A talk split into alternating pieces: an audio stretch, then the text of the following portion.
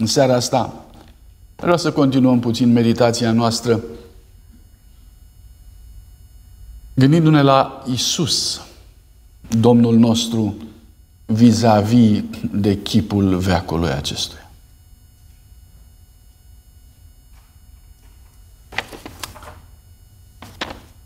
Provocarea pe care o primim din partea Sfântului Apostol Pavel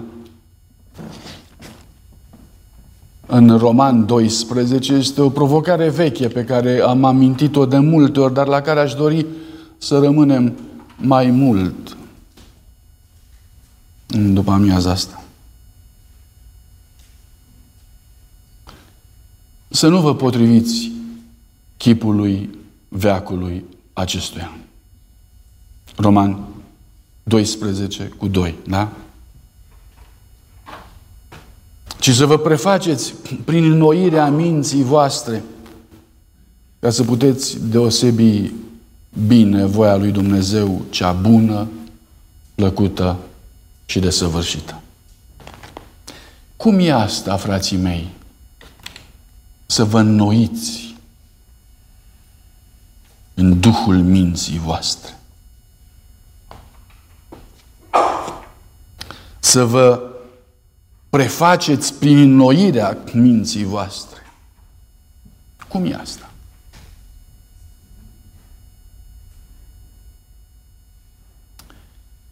Uitați-vă puțin și altfel la ceea ce înseamnă Duhul lumii acesteia.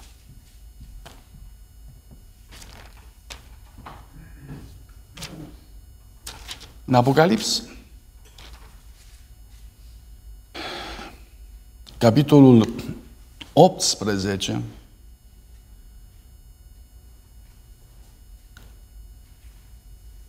citesc.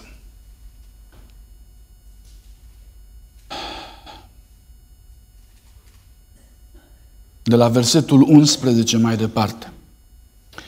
Negustorii pământului o plâng și o jelesc, pentru că nimeni nu le mai cumpără marfa. Despre cine e vorba?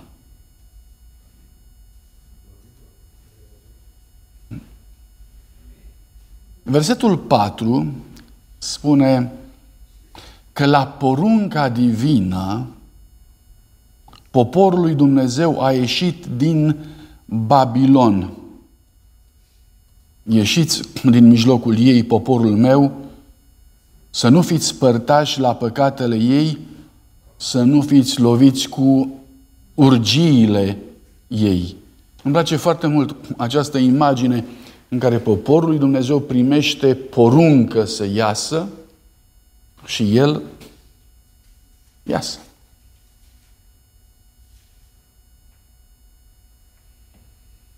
Um,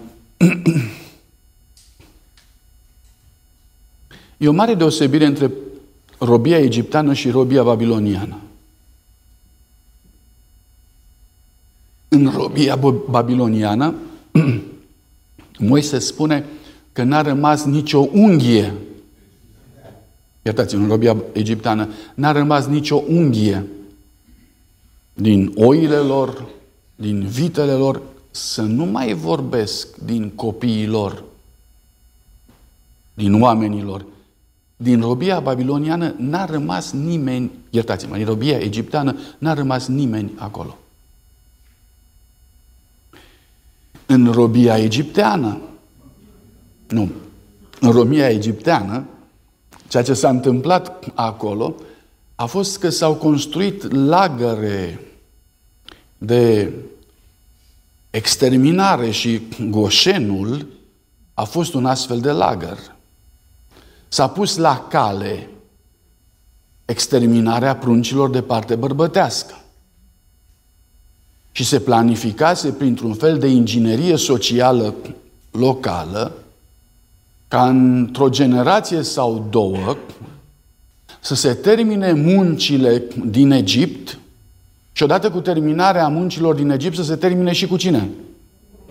Cu poporul Israel. Popor de sclavi numeros, obișnuit cu munca, rezistenți. Atunci când uh, s-a dat poruncă să se ucidă copiii de parte bărbătească, moașele au zis, femeile evreice sunt uh, puternice, nu sunt ca femeile voastre. Un popor puternic care făcea toată munca grea din Egipt.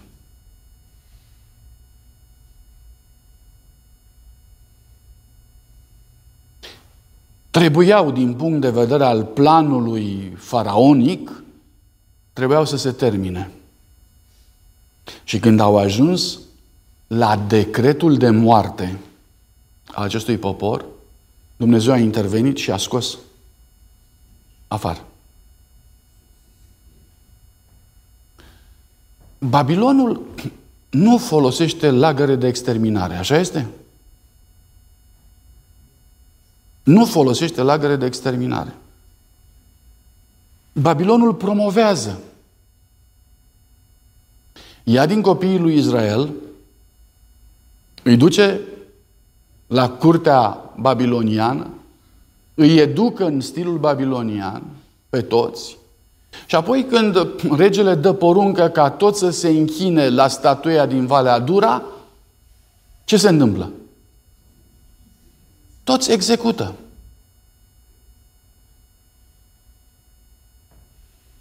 Într-un timp mult mai rapid decât timpul de robie babilonian, care a fost de aproximativ 400 de ani, timpul de robie egiptean, care a fost de 400 de ani, timpul de robie babilonian este de cât?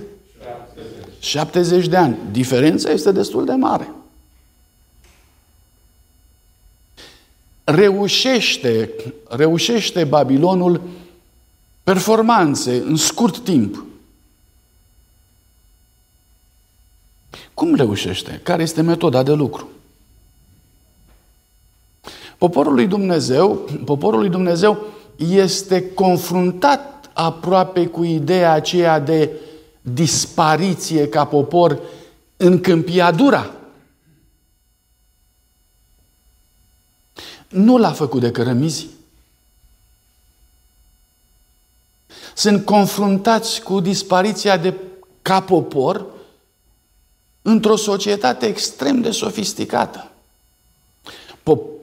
Prorocii, inclusiv Ieremia, inclusiv Ezechiel. Ezechiel le spune, mergeți acolo și sădiți vii, construiți-vă case, rugați-vă pentru binele cetății în care sunteți, pentru că fericirea voastră atârnă de fericirea ei. Clar. Babilonul se ocupă cu asimilarea poporului, nu cu oprimarea lui. Îl pune uh, la treabă prin faptul că îi oferă avantaje. Sistemul bancar, în ghilimele, al Babilonului este acela care oferă poporului acestuia avantaje, li le dă și după aceea o viață întreagă ei trebuie să muncească pentru ca să... Știți lucrul ăsta, da? Asta e ceea ce se întâmplă acolo. Cum reușește Babilonul să-i prindă pe oameni?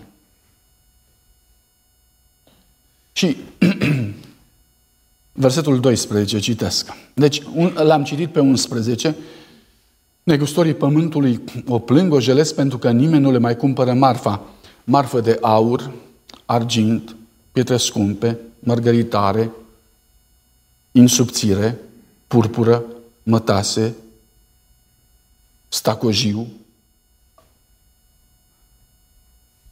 felurite soiuri de lemn, de tin, vase de fildeș, vase de lemn foarte scump, aramă, fier, marmură. Ce vedeți aici?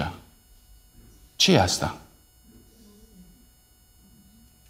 E economie, așa este. Economie puternică. Vedeți piața? Nu, nu e vorba de piață de zarzavaturi, vorbesc de piață economică, o vedeți? Toată lumea face schimburi de valori în Babilon. Acolo este comerțul internațional. Acolo este forța lumii antice, în Babilon. Dacă nu mai este Babilonul, unde se, mai, se vor mai produce schimburile acestea de mărfuri? Unde se vor obține acele câștiguri extraordinare care făceau ca lumea să înflorească pur și simplu? Niciunde în lumea de atunci nu mai existau moluri decât în Babilon. Adică existau piețe amenajate, amenajate în așa fel încât cei ce veneau acolo simțeau luxul, simțeau valoarea. Erau minți economice dezvoltate în așa fel încât uh, ei apreciau calitatea produselor și produceau o emancipare economică. Iertați-mă, nu te duceai acolo cu, tot, cu orice fel de blugi. Trebuiau să fie true religion. Hmm?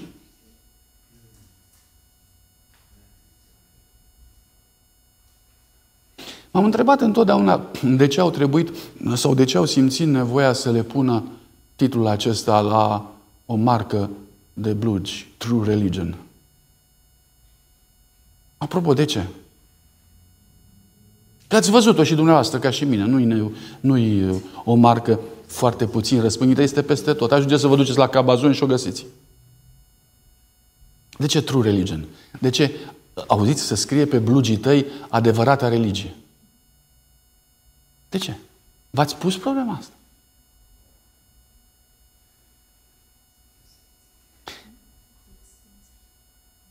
Auziți, fiii întunericului unii, uneori sunt mai înțelepți ca fiii luminii. Ei au înțeles că o pereche de haine sau într-o pereche de haine sau într-o haină, iertați poate să fie mai multă religie decât în religia însăși. Spuneți-mi ce se întâmplă cu o haină care îți place. După ce ai cumpărat-o, mulțumesc. Poftiți? O porți cu religiozitate. Ce înseamnă asta? Există un model de a purta haina respectivă. Niciodată când ai posibilitatea să o porți, nu o uiți. True religion, când scrie pe o haină, înseamnă că oamenii respectivi au înțeles ce este adevărata religie. Numai că au aplicat-o la blugi. Mulțumesc! Dar lecția e puternică. Lecția e puternică. Vrei să știi ce e religia? Du-te în garderoba ta la haina care îți place cel mai mult. Du-te la haina aia care îți place cel mai mult. Și acolo vei înțelege ce e religia.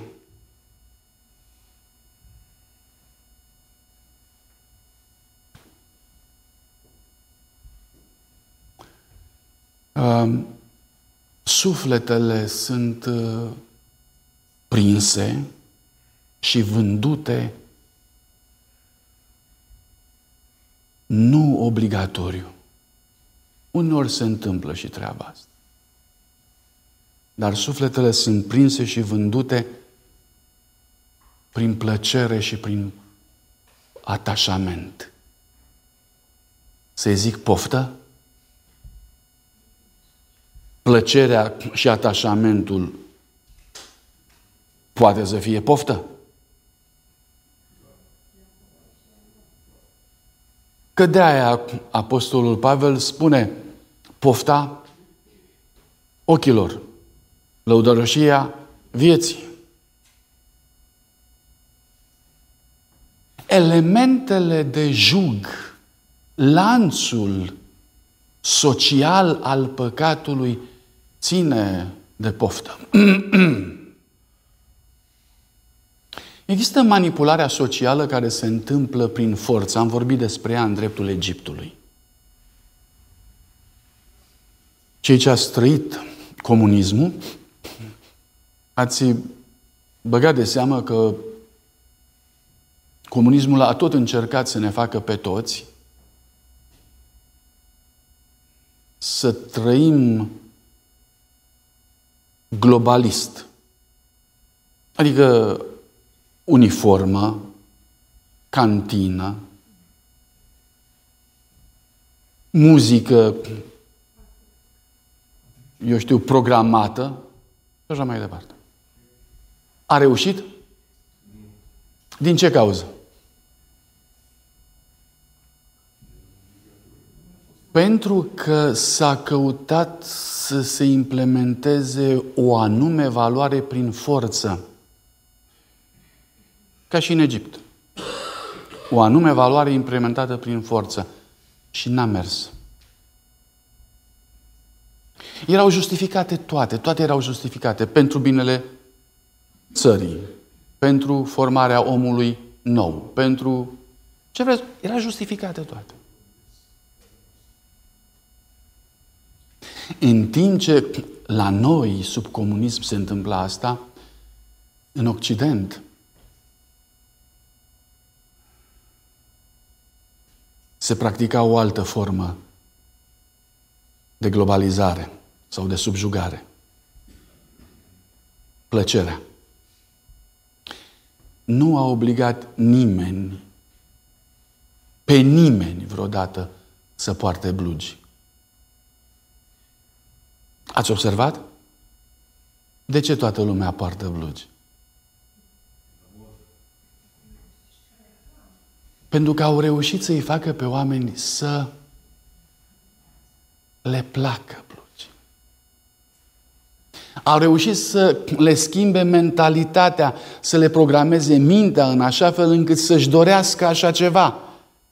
Plăcerea a fost formată în așa fel încât s-a suprapus obiectului de pe piață. În timp ce la noi cantina n-a funcționat deloc, McDonald's-ul a avut un succes fantastic în America. Deși vinde același produs. Cartofi, pai și cu altceva. Același lucru. Toată lumea a prins și lanțul de magazine este nesfârșit și unde se deschide este o adevărată revelație. De ce? Nu existau cartofi pai la cantină în România? De ce McDonald's-ul este mult mai acceptat? Datorită, datorită faptului nu că acești cartofi pai sunt mai de calitate, ci datorită faptului că s-a reușit să se stârnească pofta mai mult decât în alte situații. Cu alte cuvinte, degeaba ți se pune o mâncare bună pe masă dacă n-a reușit bucătarul respectiv să ți-o prezinte în așa fel încât să ți se facă foame după mâncarea aceea. Să vorbim de muzică? În timp ce muzica românească era sau nu ascultată pentru că era muzică program, se dădea orice pentru ca să se facă rost de o piesă de muzică nouă, de dincolo de, de dincolo, iar formațiile de muzică ușoară ale vremii din Occident erau cumpărate cu sufletul, cu prețul sufletului. Observați diferența? Asta a făcut Babilonul. Și asta a făcut Babilonul în așa fel încât atunci când Dumnezeu a făcut cea mai mare minune pentru popor, și anume, a venit Cir, s-a schimbat conducerea, au venit la cârmă medo-persanii a ieșit în față Daniel cu cartea prorocului Ieremia și a arătat că Cir împlinește profeția de 70 de ani, cu cartea profetului Isaia arătând că Cir este robul lui Dumnezeu, este unsul lui Dumnezeu, când i-a arătat toate acestea lui Cir și Cir a văzut că el este un alta în planul lui Dumnezeu, în momentul 2 asistăm că Cir dă un decret în favoarea poporului Dumnezeu cu următoarele cuvinte. Cine face parte din poporul lui Dumnezeu să se întoarcă înapoi în țara lui. Câți au făcut parte din poporul lui Dumnezeu? Cât s-au întors? Restul? Adică din milioanele alea de oameni, 50 de mii să se întoarcă înapoi? Vedeți dumneavoastră, din Babilon nu se întâmplă să iasă toți. În Babilon nu se iasă să nu rămână nicio unghie. În Babilon rămân. Rămân în Babilon. Deși porunca lui Dumnezeu este clară. Ieșiți din mijlocul ei, poporul meu. Să nu fiți părtași la păcatele ei, să nu fiți loviți cu urgile ei. Porunca este clară. Babilonul însă, Babilonul însă lucrează la un nivel în care noi suntem foarte vulnerabili, și anume la nivelul ăsta al poftei, al vieții pline de calitate. Babilonul cumpără, să știți, și vinde ușor. Citesc versetul 13. Și vă rog să fiți atenți. Scorțișoară, mirodenii, mirozne, mirul, tămâia, vinul, unde lemnul, făina bună de tot. Ce sunt astea? Vreau să vă întreb, sunt lucruri esențiale? Auziți dumneavoastră, poți trăi fără scorțișoară? Da, fără mirodenii. Chanel. Nu, asta sunt mirodenii? Nu sunt mirodenii, alea de mâncare, nu? Da, de mâncare. Bun, ce spices știți? Nu știu, nu mă pricep. Da. Puteți trăi fără? Cimbru. Cimbru, mulțumesc, Cornel. Se poate trăi fără? Sigur că se poate trăi. A, fără mir. Maria a spart un vas cu mir de alabastru cu care l-a uns pe Domnul Isus Hristos. Uh, Iuda a zis, ce risipă. Din ce cauză a zis Iuda ce risipă? Era scump odată. Doi, făcea parte din lucrurile de lux. Mulțumesc. Și și pe vremea aceea, evreii erau foarte pragmatici, ca și astăzi. Nu ne încurcăm cu luxul atunci când nu ne permitem luxul. Adică uh, spargi un vas de alabastru când tu, Maria, ești o fată săracă, de undeva dintr-un sat de lângă Ierusalim, care nu-ți permiți mai nimic, dar unde este gândirea ta? Despre asta este vorba că îl găsim aici. Mirul, tămâia, vinul, unde lemnul, toate sunt, sunt elemente de lux. Ce rost au? Ce rost au? Dumneavoastră vă gândiți că prorocia spune că înainte de căderea Ierusalimului, înainte ca Daniel să fie luat în robie, se spune că în Ierusalim au mâncat pâinea cu măsurată cu cântarul, iar pe apă au dat bani și au plătit-o. Diferența dintre o viață în care îți, um, îți drem, drămuiești pâinea în fiecare zi și într-o țară unde vii și uh, plângi că n-ai scorțișoară sau că n-ai mirodenii, spices. Ce mă fac că n-am găsit astăzi? Ce n-am găsit la magazin? N-am găsit, uh, nu știu, da, um, sos de ardei cu care să fac fața la uh, ciorbă. Ce mă fac? Deci, diferența este foarte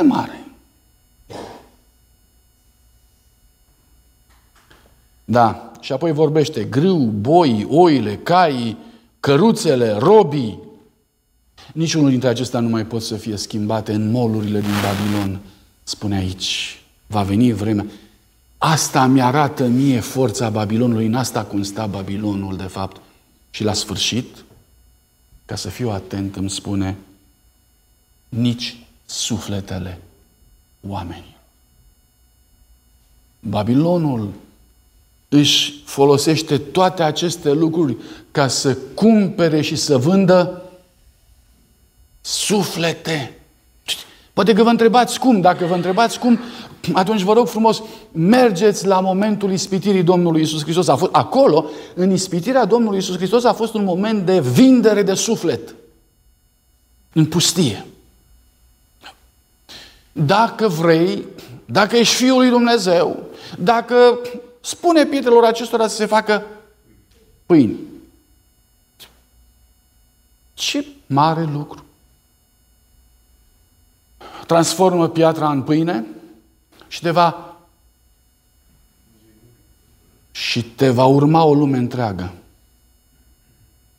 Înmulțește pâinea înaintea lor și vor urma după tine sau se vor plimba după tine dintr-o parte a Mării Galilei până în partea cealaltă a Mării Galilei. Să găsească, să te găsească, să mai mănânce pâine odată, să mai mănânce pâine pe de gratis. Încă o dată. Iisus Hristos spune, nu? Eu n-am venit să cumpăr sufletele oamenilor. Eu n-am venit să le obțin ascultarea lor prin faptul că le dau pâine. Eu vreau să le dau libertate. Dau libertate. Dacă vor să vină la mine, eu sunt pâinea vie care s-a coborât din cer. Nu le voi da pâine de aia care e doar bună ca să hrănească o viață mizerabilă care se va sfârși oricum după 60-70 de ani. și apoi ispita continuă și spune, dar uite, tu vrei să câștigi oamenii, să fie oamenii de partea ta, să te urmeze. Dacă vrei să te urmeze toată lumea, uite, îți voi da o soluție mai puternică decât pâinea. Care este soluția mai puternică decât pâinea? În așa fel încât omul să renunțe la pâine, dar să nu renunțe niciodată la această a doua metodă. Care este?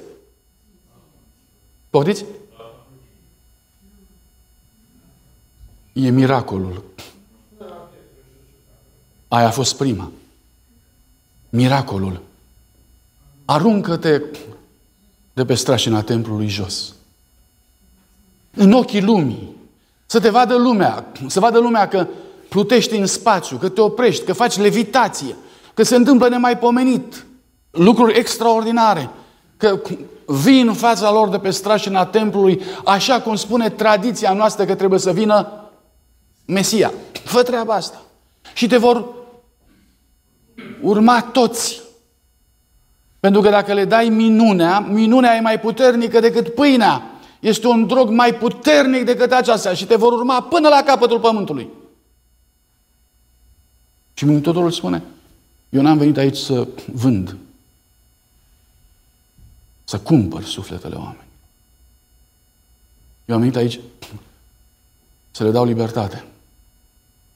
Le dau libertate să aleagă între viață și moarte, între păcat și neprihănire. Și asta este ceea ce merită să aibă ei. Apoi, uh, geniul ăsta al pustirii vine și spune Domnului Isus Hristos, îi zice, auzi? Mai puternic decât pâinea mai puternică decât miracolul este închinarea.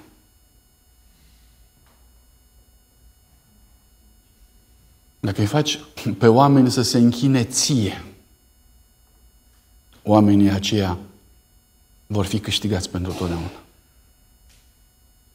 Și vă rog să observați ce se întâmplă la nivel de, la nivel de lumea aceasta, la nivel de biseric, la bis, nivel de biserici. toate religiile încearcă să facă lumea să se închine lor.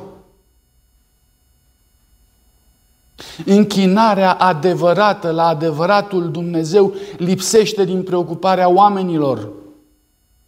Pentru că, încă o dată, Babilonul cumpără și vinde suflete prin pâine, miracol și închinare.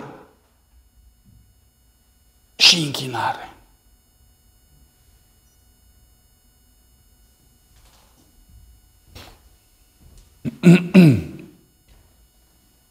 Asta este Babilonul.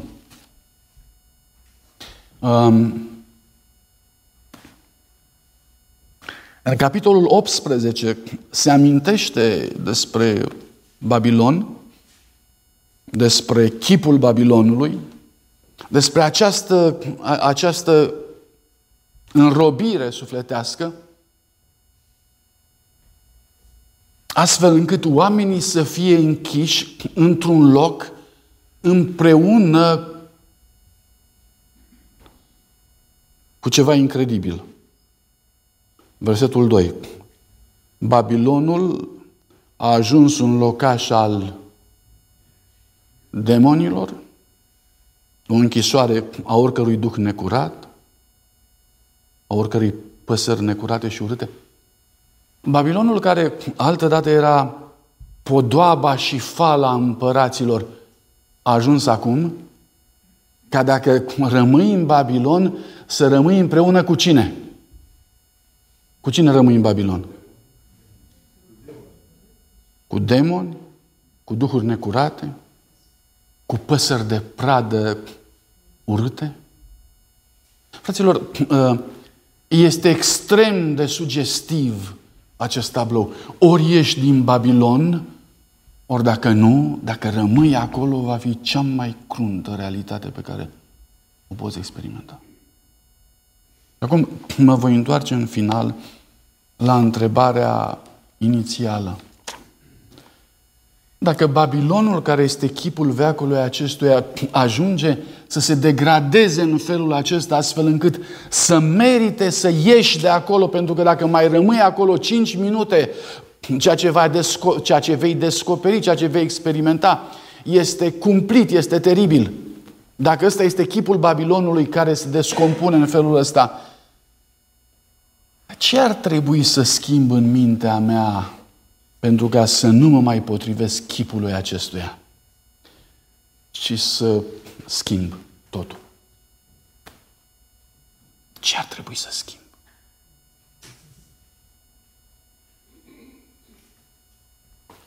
Cum ar fi prefacerea, înnoirea minții voastre? Cum ar trebui să fie?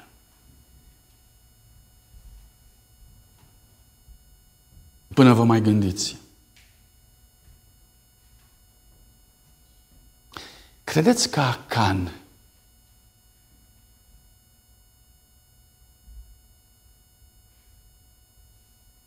a fost un om înțelept sau a fost un uh, țăran care a luat și el din Ierihon o cârpă mai colorată.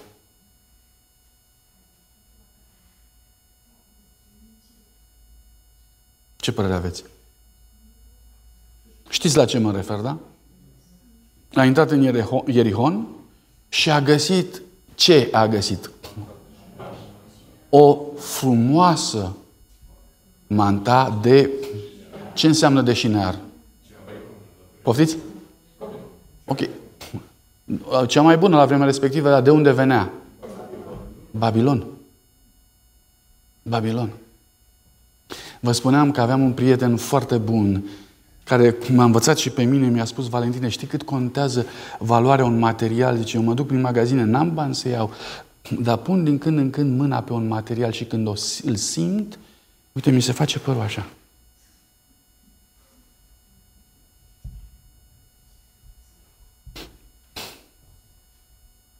Acan era un om de felul ăsta. El știa calitatea. A pus mâna pe ea. I-a văzut culoarea. A știut că e de calitate. I s-a făcut părul așa. Și n-a mai putut. Ăsta e efectul Babilonului. Când îți place, fai ce cravată. S-a făcut Și iau cravata și o iei și nu contează cât o iei, o pui. Dragii mei, cum trebuie să ți se schimbe mintea ca aceste sentimente toate să se îndrepte în altă parte? Să se îndrepte în altă parte. Poftiți?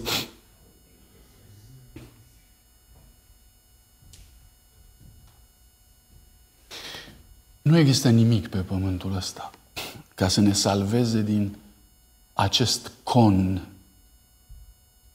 de robie decât întâlnirea și vederea lui Isus Hristos. Nimic.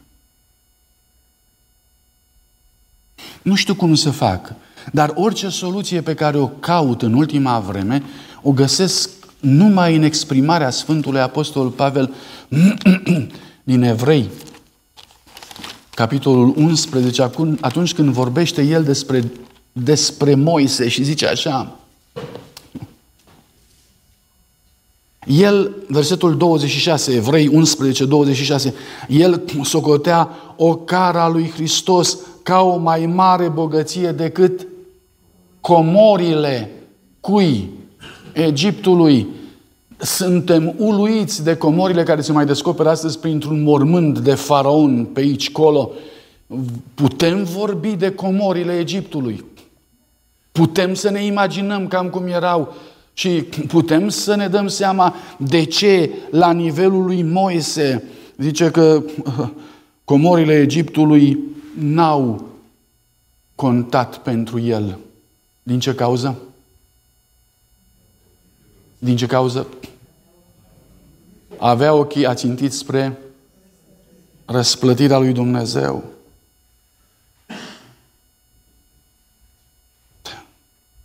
Cum vi se pare o cara Egiptului? Iertați-vă, o cara poporului lui Dumnezeu, o cara lui Hristos, să fie mai mare bogăție decât comorile Egiptului. Deci o cara să fie mai de preț decât comorile. Cele două cuvinte sunt uh, opuse. Și aici o cara e o cară, comoara e comoară. Și aici spune o cara devine comoară și comoara devine o cară. Cum vi se pare? Nu vi se pare că este pădos? Cum de a ajuns Moise să gândească pe dos Mi-aduc aminte de Pavel, în altă parte, care spune noi răs, răsturnăm izvodirile minții și orice gând noi îl facem rob ascultării de Isus Hristos. Adică cum se poate răsturna mintea? Cum se poate răsturna izvodirile minții? Cum poți să ajungi să spui că o cara lui Isus Hristos, care e clar e o cară, e mai de preț decât comorile Egiptului, care clar sunt comori. Versetul 27. Prin credință a părăsit Egiptul pentru că a rămas neclintit, ca și cum ar fi văzut pe cel nevăzut. Dragii mei, orice valoare avem în viața noastră, dacă nu avem motivația aceasta pentru valorile noastre creștine, noi vom pierde aceste valori. Singurul, singura motivație care va păstra valorile noastre creștine până la capăt este dacă îl vom vedea pe Iisus Hristos. Dacă ne vom întâlni cu El. Dacă va fi real în viața noastră. V-ați pus vreodată întrebarea de unde a apărut nebunia lui Hus și Ieronim? Și când spun nebunie, o pun în ghilimele. Dar cum a putut un om slab ca aceștia să se urce pe rug. În timp ce o Europa întreagă spuneau că au nebunit. Și el să rămână pe rug mai departe, cântând Ai milă de mine, Doamne, păcătosul. Cum de-a putut să facă treaba asta? De unde a știut că nu-i greșit? De unde a știut că toți ceilalți au greșit și el are dreptate? Când împotriva ta sunt milioane de oameni și tu ești singur. Când sub tălpile tale arde focul. Când te întreb prin reducere la absurd, Doamne, dar oare dacă greșesc eu și îmi dau viața pentru o greșeală și până la urmă chiar merită să-mi dau viața? Galileu Galilei știa bine că pământul se, se învârte în jurul soarelui și totuși la urma urmei a zis ok, fie ca voi. Soarele se învârte în jurul pământului. A coborât din fața instanței, zice-se, șoptind epuximove și totuși se învârtește. Dar el a hotărât simplu merită să-mi dau viața pentru o chestie de felul ăsta, lasă că vor hotărâ mai departe generațiile viitoare dacă e adevărat sau nu. Și cu asta basta și-a păstrat viața. De ce n-a gândit așa și Hus?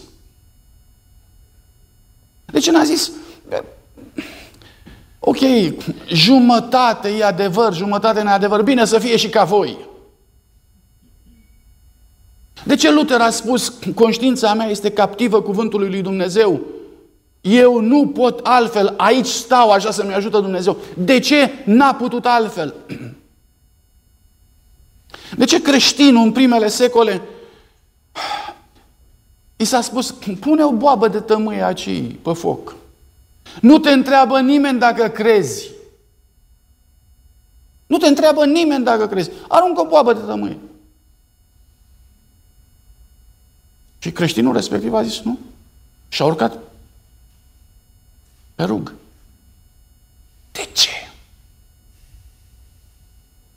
Fraților, trebuie să fie mai mult decât o formă exterioară de dialog religios.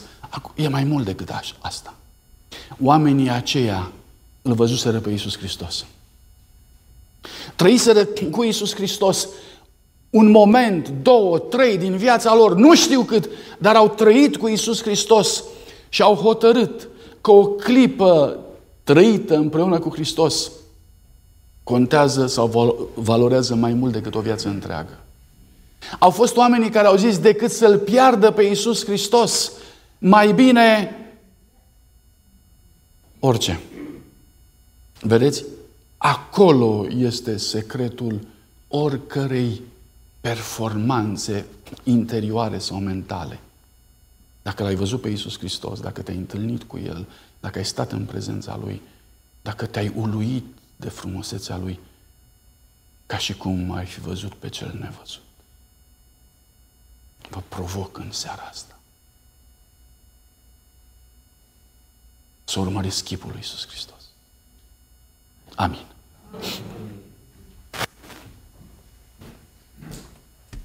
Înaintea strălucirii chipului tău, în numele Domnului Isus, venim să-ți mai predăm viața noastră încă o dată. Venim să reînnoim legământul nostru cu tine din nou.